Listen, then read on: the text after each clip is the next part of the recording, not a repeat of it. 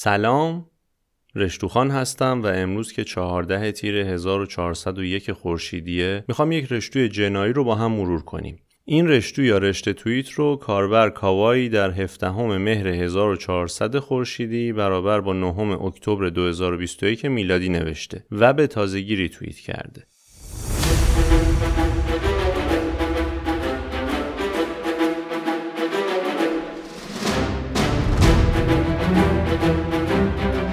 رشته توییت با هشتگ جنایی واقعی آغاز شده. کریس در خانواده مذهبی چشم به جهان گشود. پدر و مادرش از این سخنرانای مذهبی بودن و کریس و دوتا داداشش کل بچگیشون رو توی کلیسا و در حال اجرای برنامه گذروندن. مذهب و خدا نقش خیلی بزرگی توی تصمیم گیری‌های زندگی کریس داشت. بچه خیلی آروم و مؤدبی بود و یه بار که دور از چشم پدر و مادرش مست کرده بود، اینقدر عذاب وجدان گرفت که زنگ زد به مربی بسکتبال مدرسه و اعتراف کرد. دبیرستانش که تموم شد، رفت عضو ارتش شد و کارش هم مربوط به سگای ارتش بود. همونجا بود که با شری آشنا شد. اونا خیلی با هم خوشحال بودن و در همین راستا شری باردار شد. کریس هم درجا ازش خواستگاری کرد. فردا شری رو برد نشون خانواده‌اش داد و اونا اصلا نپسندیدن. حس می‌کردن پسرشون از شری خیلی سره. تیپیکال خانواده شوهر. و همچنین شری و خانواده کریس از دو تا فرقه مختلف مسیحیت بودن. اصرار داشتن که شری مذهبش رو عوض کنه. منتها وقت نبود. فردا اون روز ازدواج کردن. کریس دیگه عیالوار شده بود. باید یه کاری پیدا میکرد که جوابگوی هزینه‌های زندگی متأهلی باشه. از قضا دوست خانوادگی کریسینا زنی بود به نام جویس. از این سخنرانای مذهبی که برنامه تلویزیونی تبلیغ مسیحیت دارن و خیلی معروف و پول دارن و الکی مثلا خودشون رو وقف ایمانشون کردن. این بهش گفت بیا واسه من کار کن به عنوان محافظ. حقوقش خوب بود و بعد از چند سالم کریس شد رئیس تیم سکیوریتی این خانومه. درجا همه رو اخراج کرد و همه رفیقای خودش رو استخدام کرد. سالی صد هزار دلار در می آورد و حالا پسر دومم به دنیا اومده بود. موهاشم تراشید، گفت اینجوری قوی‌تر به نظر میام. تا اینجا چقدر همه چی خوبه نه؟ این خانم جویس کلی منتقد داشت. همیشه نامه‌های تهدیدآمیز می‌گرفت ولی واسش مهم نبود. میگفت اینا هم جزئی از خدمت ما به مسیحه. تا اینکه سال دو هزار و هشت وقتی کریس توی شهری نزدیک شیکاگو زندگی میکرد، یکی از این آدمای مخالف جویس شروع کرد به نامه دادن به کریس. بعضیاش ایمیل بود البته از این آدرس: destroykris at gmail dot com.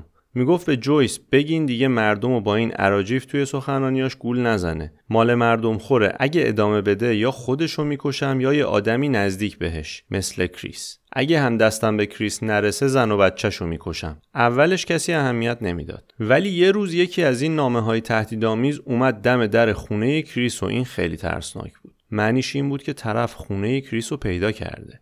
کریس استرسی شد و رفت به پلیس خبر داد. از شانسش یکی از کاراگاه‌های پلیس خونش اونور خیابون کریسینا بود و دوربین هم داشت دم در. ولی چک کردن ندیدن کسی نامه رو انداخته باشه توی صندوق پستی. توی نامه آخرم نوشته بود بزرگترین کابوست به زودی به واقعیت تبدیل میشه. چند وقتی ماشینای پلیس می اومدن اطراف یا در خونه کریس کشیک میدادن. ولی خب خبری از مهاجم احتمالی نبود.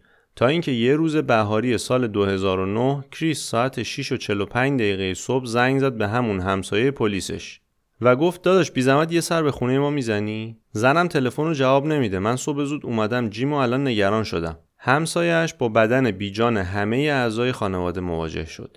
بچه‌ها نه و یازده ساله توی تختشون خفه شده بودن و شری هم همینطور. منتها صورت و گردن شری پر از کبودی و زخم بود. انگار که با قاتلش درگیر شده بود. ولی صحنه جرم یه عنصر وحشتناک دیگه هم داشت.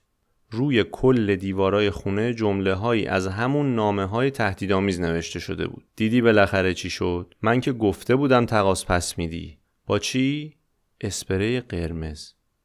حقیقتاً پشماتون. کریس سری خودش رو رسوند خونه و همون دم در بهش گفتن چه اتفاقی افتاده. زبونش بند اومد و رفت نشست لب جدول توی خیابون و های های گریه کرد. مامورای اورژانس اومدن بلندش کردن و بردن بیمارستان. گفتن دچار شوک شده. توی راه بیمارستان مامور اورژانس از کریس پرسید دست چی شده؟ کریس شروع کرد به گریه زاری و مشت زدن به در و دیوارای آمبولانس. وقتی آروم شد دوباره پرسیدن دست چی شده؟ گفت نمیدونم، شاید همین الان خراش افتاد روش. موقع بازجویی کریس گفت من ساعت پنج و چهل و پنج از خونه زدم بیرون و همه خوب و زنده ولی خواب بودن. دوربین جلوی خونه هم همینو نشون میداد. ولی پزشکی قانونی تشخیص داد که اون ساعتی که کریس از خونه زده بیرون، زن و بچهش چند ساعتی از مرگشون میگذشته. توی فیلم بازجویی کریس، بازجوها مدام ازش راجع به این قضیه میپرسن و اون ملتمسانه اصرار داره که حداقل زنش زنده بوده. از اونجایی که دوربین ورود کسی رو نشون نمیده، فرضیه کریس این بود که قاتل از شب قبل توی خونه قایم شده بوده. میگفت کار همون یاروئه که تهدیدمون میکرد. پلیس هم گفت پس باشه، بریم اون ایمیلا رو ردیابی کنیم ببینیم آدرس آی پیشون چیه، که دیدن ایمیلا از خونه کریس فرستاده شده. بعد گفتن خب گوشی اعضای خانواده رو چک کنیم. دیدن شری به دوستاش مسیج داده، گفته شوهرم طلاق میخواد و من سرش داد زدم، گفتم ببین من امکان نداره ترکت کنم، میخوای چیکارم کنی؟ بکشیم؟ این چه پیشنهادیه بهش میدی آخه زن؟ از اونور دیدن گوشی شری پر از عکس و ویدئوی مثبت هجده از یه دختریه به نام تارا. از نظر هوش و استعداد کریس واقعا تارا از دوستای دوران مدرسه شری بود و اتفاقاً بین دوستاشون معروف بود به این که به شری به خاطر خانواده قشنگش حسرت میخوره. دیدن روی کامپیوتر کریس یه فایل هست پر از اطلاعات راجع به تارا. قد، وزن، سایز لباس زیر، شلوار، بلوز، رمز نتفلیکس، غذا و نوشیدنی و پرنده مورد علاقه. معلوم شد که توی سفرهای کاریش تارا رو هم با خودش میبرده. قضیه از یه جنایت ساده فراتر رفته بود. با هم اسم دختر آیندهشون رو انتخاب کرده بودن و حلقه هم رد و بدل شده بود. تارا ازش خواسته بود زنشو طلاق بده و کریس هم بهش گفته بود در فلان تاریخ درخواست طلاق میدم. دقیقاً تاریخ همون روزی که شری کشته شد.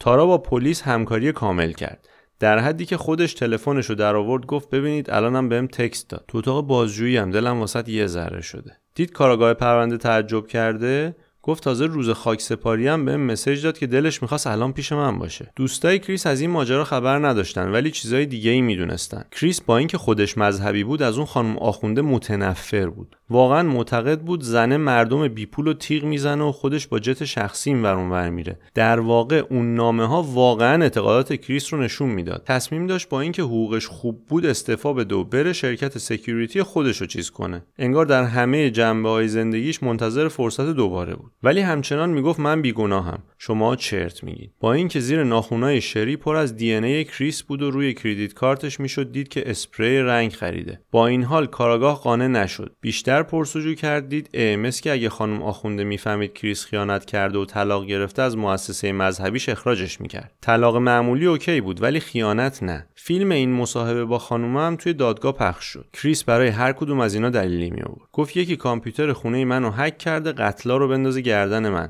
اسپری رنگ قدیمیه، ما خونمون رو نوسازی کردیم. شما اشتباهی منو گرفتید. اینا دلیل نمیشه کسی بچهای خودشو بکشه. راست میگفت، دلیل نمیشد. واسه همین هیئت جوری نمیتونست تصمیم قطعی بگیره. کار گره خورده بود.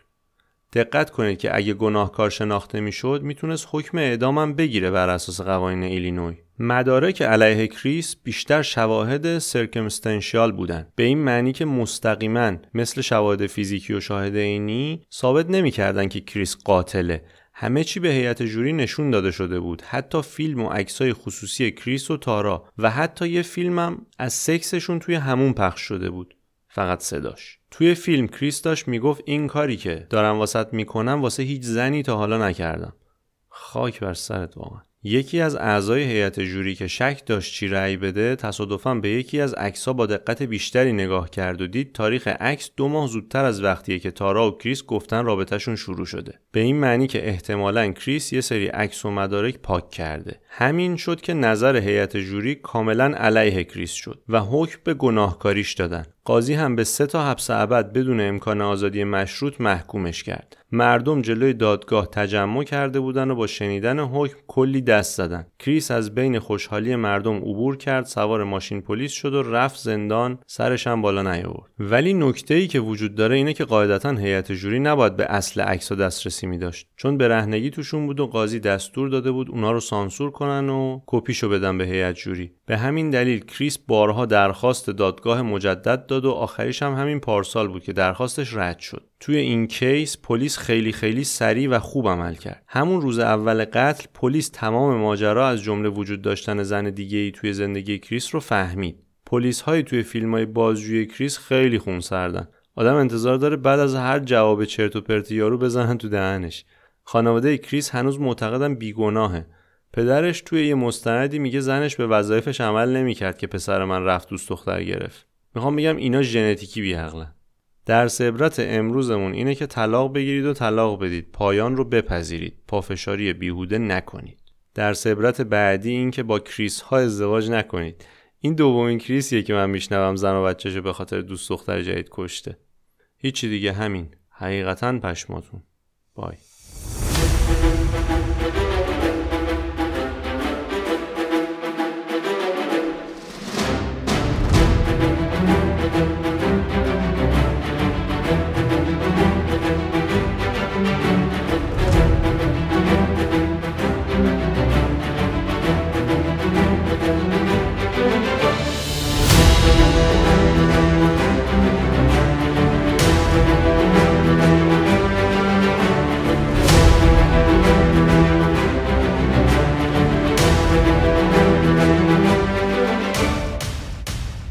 پایان رشتو.